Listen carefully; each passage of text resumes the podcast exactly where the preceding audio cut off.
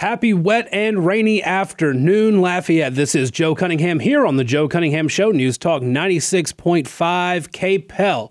Thank y'all for joining me as we kind of recover from the heavy wind and rains that we've been seeing uh, throughout the mid morning and into the afternoon. Uh, a lot of the rain, uh, saw the reports push back, uh, and and really uh, the rain kind of held off there uh, until around midday, and it's already basically gone through. It's now on the very eastern edge of Lafayette Parish. It's moving through. It will move out of the state by this evening, and we will be done with it. Now, I know a lot of folks are like, well, why did they cancel schools and everything?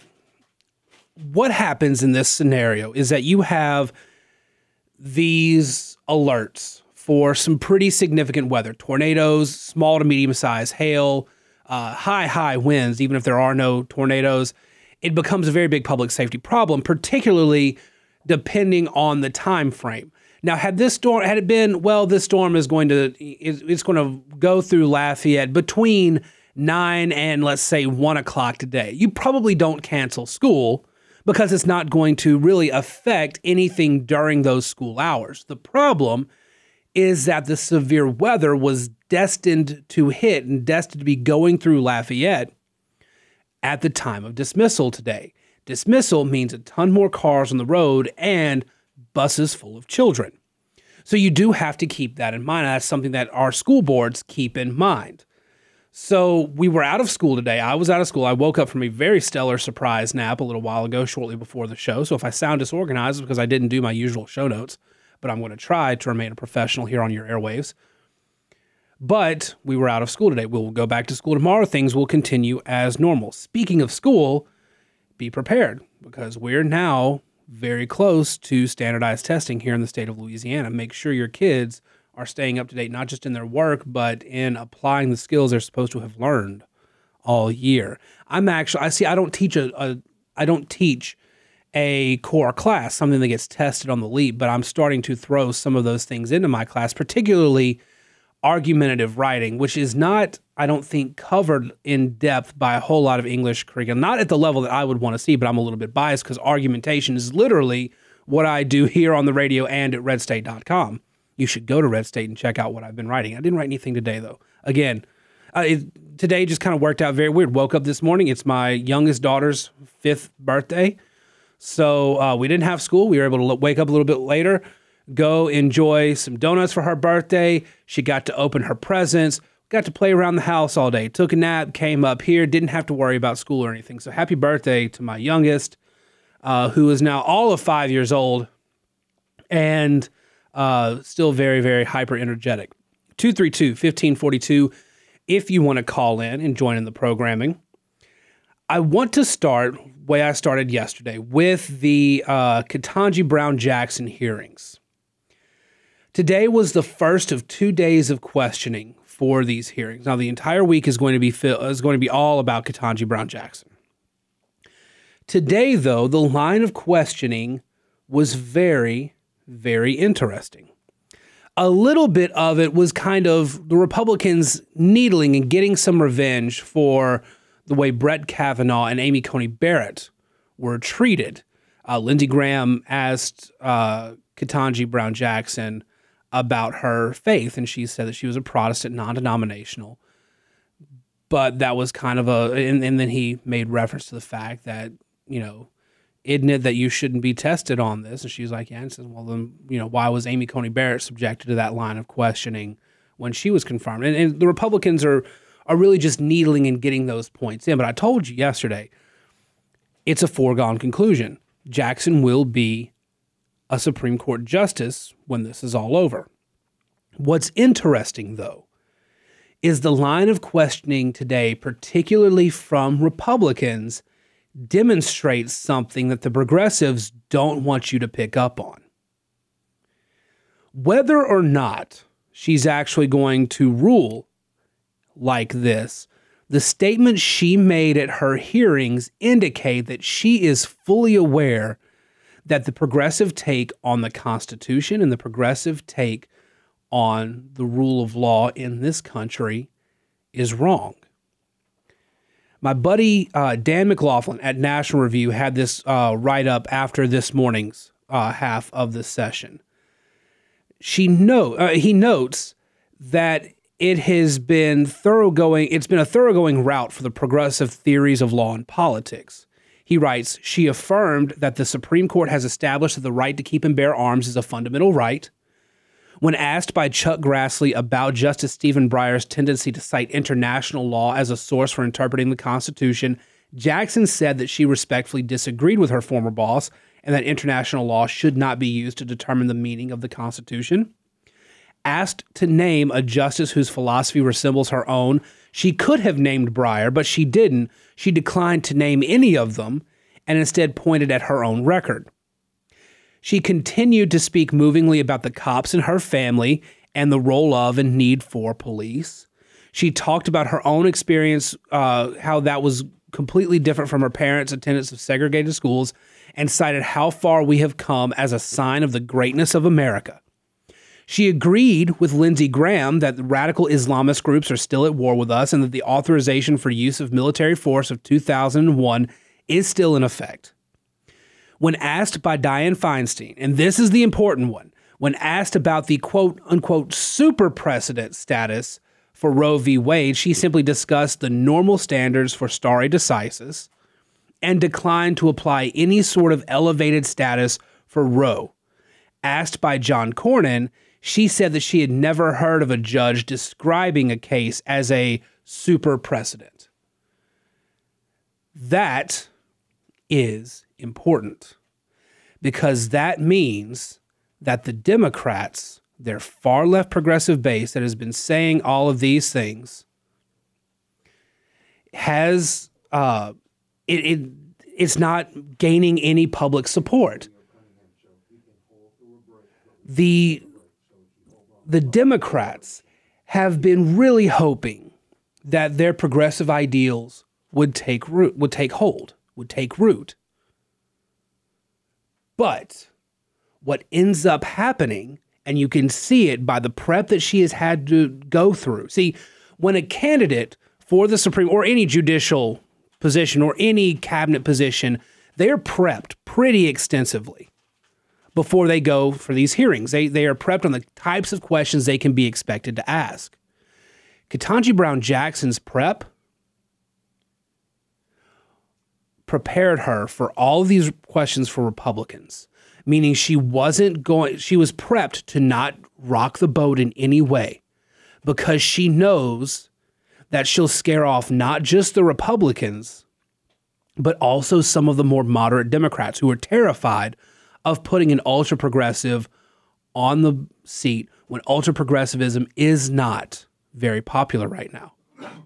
232 1542 if you want to call in. When we come back, a little bit more about these hearings and, of course, your calls here on the Joe Cunningham Show News Talk 96.5 KPEL. Welcome back to the Joe Cunningham Show here on News Talk 96.5 KPEL 232 1542. If you want to call in and joining us on the line, Renee, thank you for calling in. How are you today? Yeah, I, am doing okay. The wind's not catching me at a little bit of rain. I want to say that that comment you made about argumentative writing has a little something to do with this. The left, with coaching their people, have mastered the communist left, I should say, have mastered the art of winning arguments with slogans and catch-all phrases that they just does kind of argument. So argumentative writing is a fantastic skill in the modern era to teach your kids as well as martial arts. I think she's gonna get her way. She's gonna lie, weevil, and, and do everything she can to get her way, no matter who the hell asks she's been coached, and uh, and it's my opinion that part of the problem with America, is Uncle Vladimir says and claims the greatest catastrophe of the 20th century was the fall of the Soviet Union. I'll give them that. They got to do operations we couldn't against piracy and terrorism. However, the second greatest catastrophe of the 20th century was the mismanagement and the secession of the Red Scare that were to clean out all these radical communists that infiltrated our culture and our government. That's the second greatest catastrophe of the 20th century. All right, Renee, thank you very much for the call 232 1542. Anybody else wants to call in? You know, here's the thing about what these candidates end up saying when they're being questioned by the Senate. And I, I know this, a little bit of background. After Donald Trump was elected, you know, you have to get your um, you have to get your cabinet members approved by the Senate. Betsy DeVos, the controversial Secretary of Education, was going before the Senate. And Betsy DeVos is a big proponent of school choice, as I am. And I I was a fan of her. I'm a fan of still some of the things that she supports and does. Some of the things she did as Secretary of Education, some of the things she pushed wasn't, you know, completely uh, on board with. But for the most part, I think that, that she did some good in that role. But you knew that the Democrats telegraphed how they were going to attack Betsy DeVos in those hearings. And particularly, they telegraphed not just the Democrats, but Susan Collins and Lisa Murkowski, who are the most liberal Republicans in the Senate. They telegraphed how they were going to attack her as well. They were not in favor of it. The, the unions donate a lot of money to those two as well. So I was at Red State at the time writing about school choice issues and writing in support. One of the people that was tasked with helping prep Betsy DeVos reached out to me and thanked me for what I was writing. And some of the stuff that I ended up writing was stuff that was used in her prep for that. They have whole political teams that go in with these candidates and help prep them based on the issues of the moment and the criticisms that these candidates, these nominees are receiving. They have teams that coach them through all this. And Ketanji Brown Jackson is no different. There were several questions that she kind of passed on, if you will. She didn't make a whole lot of noise about. She kind of mumbled her way through it uh, or just completely kind of sidestepped the question. One of them uh, being the uh, what I mentioned earlier uh, to name a justice whose philosophy resembles her own. She declined to name one and instead stuck to her own record. Those types of questions, you don't want to affiliate yourself too much with one ideology or another. So, on a question like that, you just kind of sidestep it. And that's what she did in that case. But these candidates, these nominees, are routinely prepped and coached, just like any politician would be.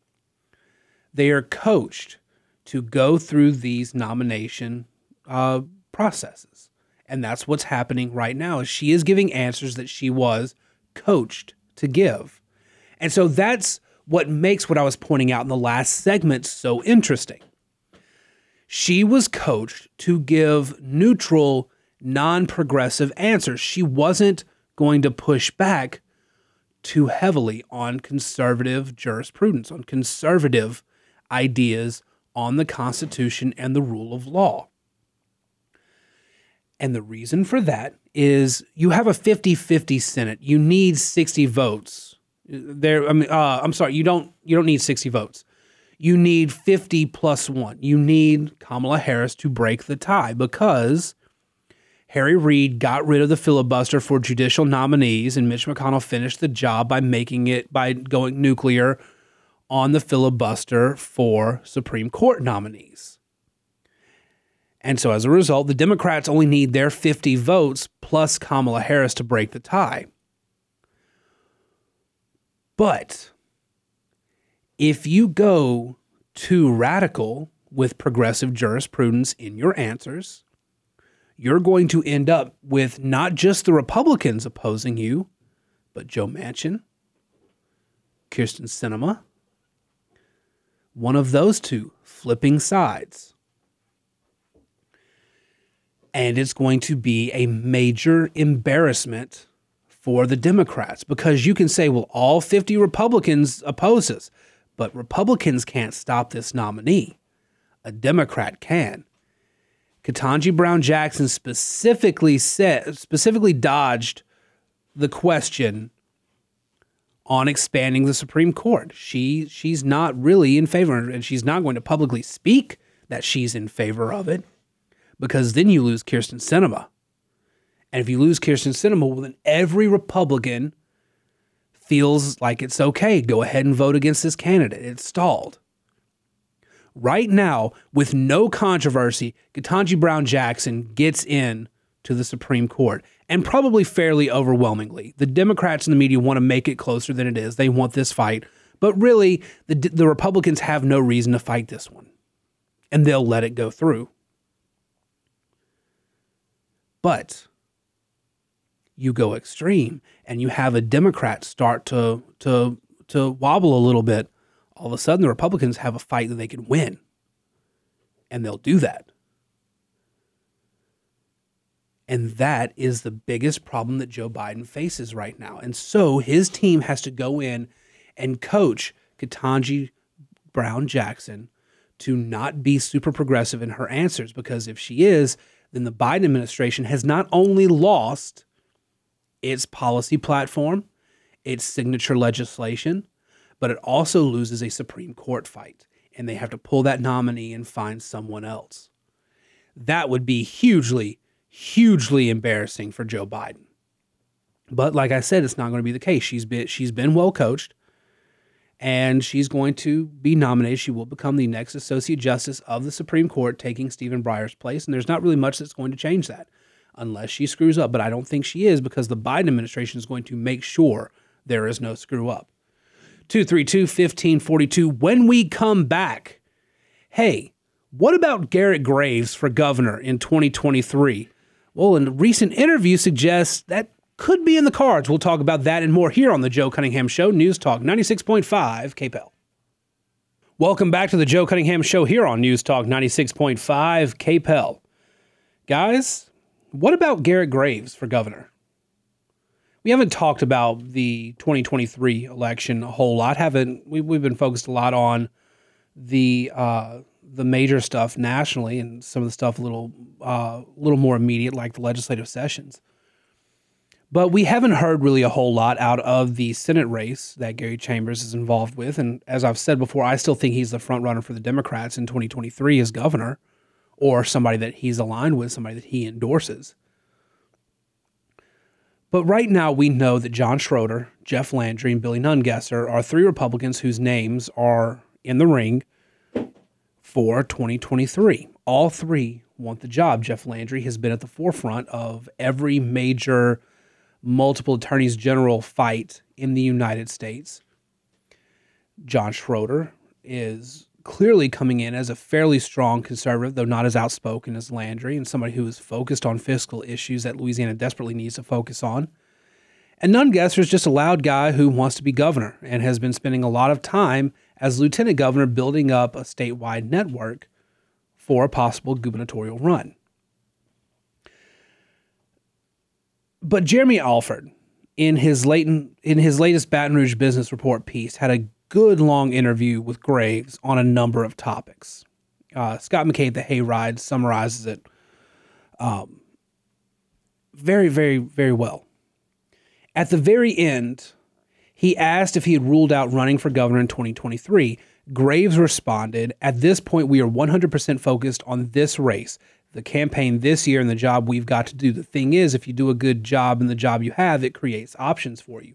So he's not ruling it out, he's just focusing on his reelection for Congress this year. And that is a very, very interesting possibility. McKay breaks it down very, very well as to what the lay of the land would be like should Graves get in.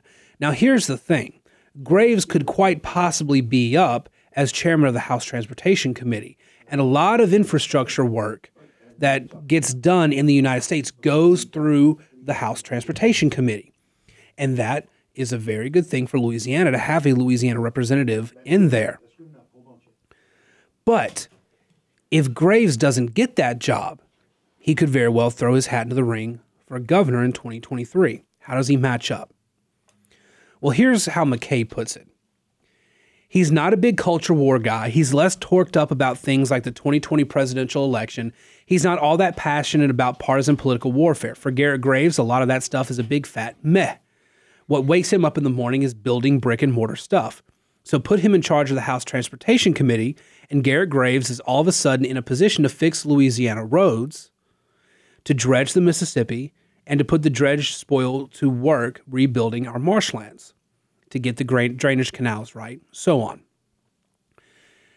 The thing to understand is that not all is that all of the not at all not all that conservative types in Baton Rouge, the Baton Rouge Area Foundation gang who followed Jay Dardenne into bon, John Bel Edwards camp, they love them some Garret Graves. They don't really love Schroder. They don't really love Jeff Landry. They don't like his accent or the fact that uh, he is at the forefront of every big attorney general fight in all the courts. These guys have been pining for a Garret Graves type for years. They wanted him to run for governor in 2019, but he wasn't interested. He talks a very good game. He, Steve Scalise, Mike Johnson, and John Kennedy are the four best messengers in all of Louisiana politics at the present.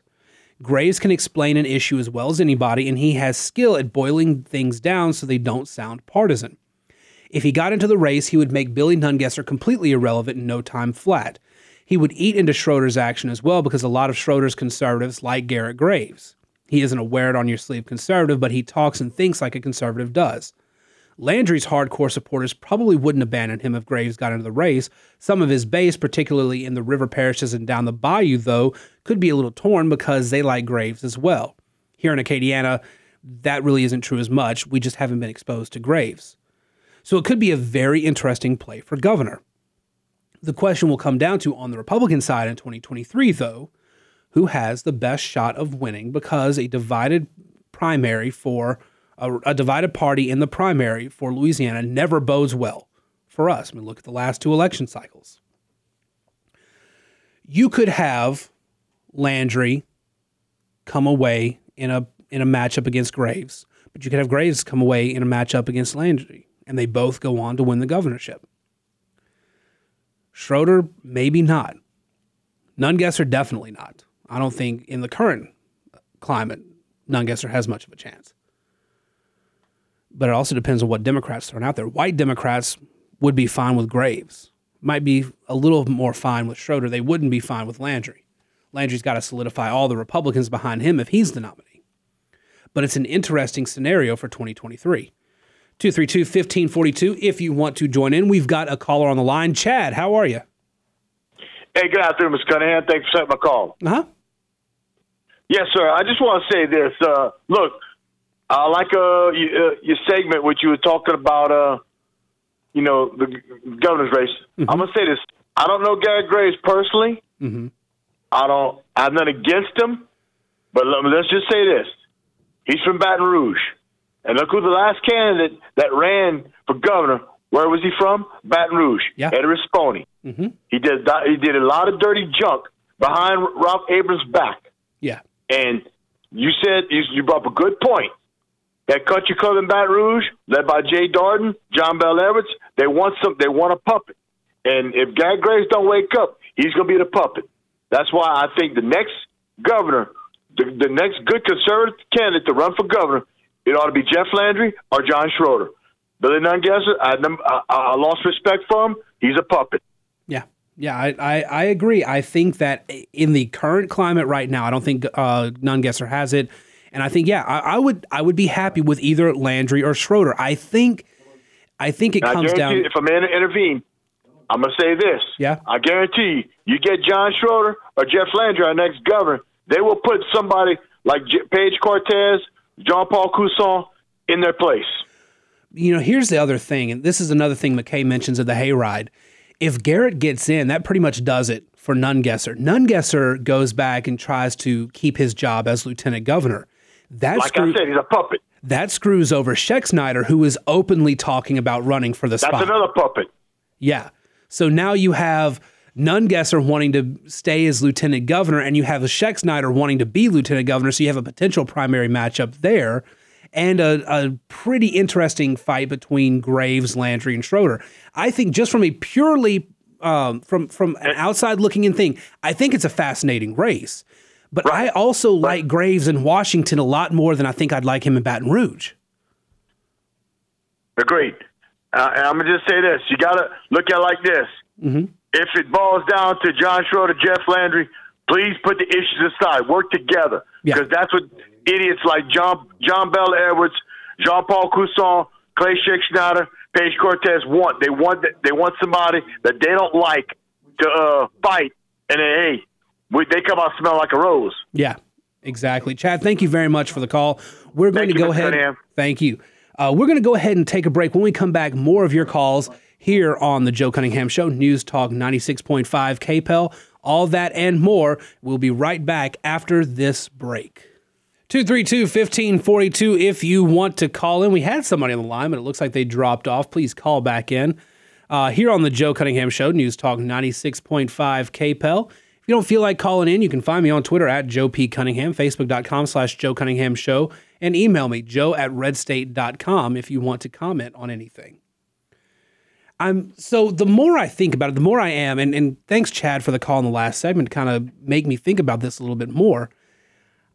It would be very, just from a purely outside looking in perspective, it would be fascinating to watch, wouldn't it?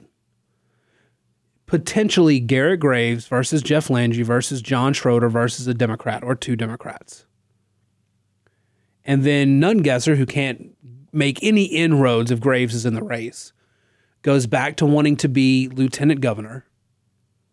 And he would be up potentially against Clay Schexnayder, who wants that job. He's tired of all the the crap he's taking in Baton Rouge, but it's kind of crap he's rained on himself, to be honest but that would be an interesting couple of races. I think if Graves stays in Washington, which I really hope he does, Graves does good work in Washington, and he I, I really think I would prefer him to be there rather than running for governor here. It's one of those situations where I would love it. I, my heart would love to see Jeff Landry get it. But my head, in my head, my my the me thinking about it, I think I would prefer Schroder. I'm not sure who I'd ultimately end up going with, but that's kind of how I'm torn. Head head thinks Schroder, heart wants Landry. It's just kind of one of those tough races. I cannot see I cannot see Billy Nungesser being a candidate that really much of anybody wants. He's going to try. He's got statewide name ID because of all the tourism stuff with the uh, with the tourism that he does. But I cannot see Nungesser really having a path to the governor's mansion. 232 1542 if you want to jump in. We've got Ray on the line. Ray, how are you this afternoon? Ray, you there? Yeah. What you yeah, got? I just wanted to uh, make a comment. You had uh, a few moments ago, you were talking about Lieutenant Governor. I just think, you know, out of Baton Rouge, I just noticed that uh, most of the uh, people out there are anti-Acadiana. They seem to uh, think Baton Rouge, New Orleans, and uh, next to New Orleans, Lafayette and the surrounding area it gets the most tourism in the state. And it's been like I'm still over 70 years old and I worked in news for over 30 years in the New Orleans market. Mm-hmm. So I'm a, I'm aware of uh, the way people the way people think on the other side of the river.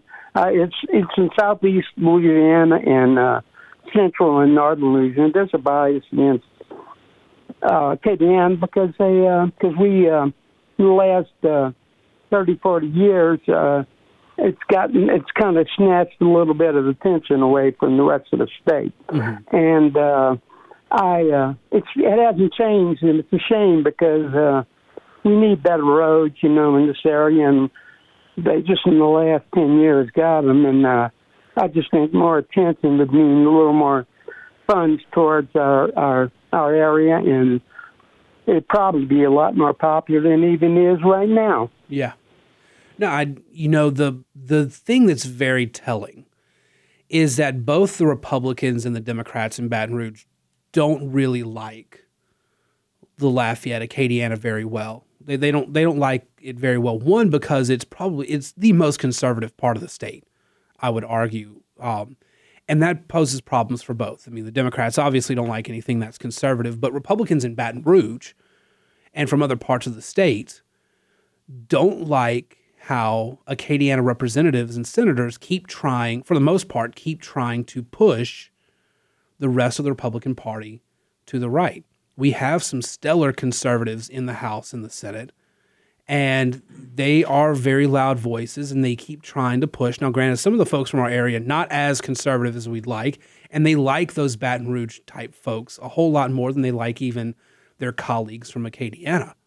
But we have some really good conservatives that are really trying to push the legislature to be more conservative. And it's very clear in Baton Rouge and New Orleans bias against Lafayette because we pose a threat kind of to that level of dominance over the state. It is you're you're absolutely right, Ray. It is something that is very noticeable. It is very palpable. And hopefully we can continue to kind of exercise our influence in Baton Rouge and, and see more and more of that support come out of there. You know, I, I, I could go on for an hour talking with you about it. It's just, I think um, we don't sound like them. They have like that southern Mississippi accent on the other side of the river. Except in New Orleans, it's got that Brooklyn accent. And, and my family's from that area, uh, you know, for the last 150 years. So I got a little bit of that, you know, Chalmatian accent. Mm-hmm. But it, it gets, I, I'm so disturbed because I spent most of my life here. I worked, uh, I'm retired now, but I worked in New Orleans market news from the uh, late 70s all the way up to early 2000s. And I've seen it, and I've talked to a lot of the, you know, the, uh, the industry. They have the movie industry that came down here and let it go to uh, Georgia because of uh, egos and, and money not going in the right hands. It's ridiculous. I'm just going to shut up now because they go on and on and on. There's just one story after another. Yeah. Ray, thank you very much for the call. Thank you for listening. 232 1542. Anybody else out there wants to join us? We got a few minutes left. I want to, though, jump to something else real quick. I haven't talked about it a whole lot. It, is, it, it has been lingering in the news, and that is the situation in Ukraine. Right now, Russia has pretty much fully switched over to um, to a campaign of just pure destruction. At the same time, though, there's intelligence showing that Russia is amassing armed forces on the border with Poland. Poland is a NATO ally. Russia wants a couple things here. One, they want to put a lot more pressure on Ukraine. So why would they go to Poland? Poland has taken in hundreds of thousands of Ukrainian refugees. And if they start attacking those refugees, they start killing the families of those that are still in Ukraine who sent their loved ones out of Ukraine while they stayed and fight, that's going to hurt the will of the Ukrainians to fight even more. You also have Russia very upset with Poland for wanting to send fighters, wanting to send jets, wanting to send everything they could to help Ukraine because the Poles have been through this before. Poland remembers what this is like, and they don't want another country to go through it, especially somebody close to them like Ukraine. But here in America, you have a lot of folks who are saying, let's not get involved, let's not get involved. The Tucker Carlson types. They're isolationists. They're not, the, the Democrats, the media want to accuse them of spreading Russian propaganda. No. Tucker Carlson, folks who think like them, are more isolationist than anything. That's one of the things that kind of spread from the Trump era is this isolationism in the US but there are a growing number of voices that are sounding very pro Putin in their opposition of helping Ukraine. And that misses out on one of the most important parts of what America is. America has long been somebody who wants to stand up to bullies like the USSR, like Russia, like other tyrants around the country. When Barack Obama went around to all countries around the world and bowed in deference to them. Russia responded by taking Crimea. When Joe Biden pulled out of Afghanistan in what was truly a military disaster, Putin attacked. But when serious people like the Republican Party are in charge, they don't. And that needs to be noted. Talk to you guys again 23 hours from now. Twitter, Joe P. Cunningham, Facebook.com slash Joe Cunningham Show. Catch the show in podcast form on Spotify, Apple, wherever you get your podcast. We'll be back right here tomorrow on the Joe Cunningham Show News Talk 96.5 KPEL.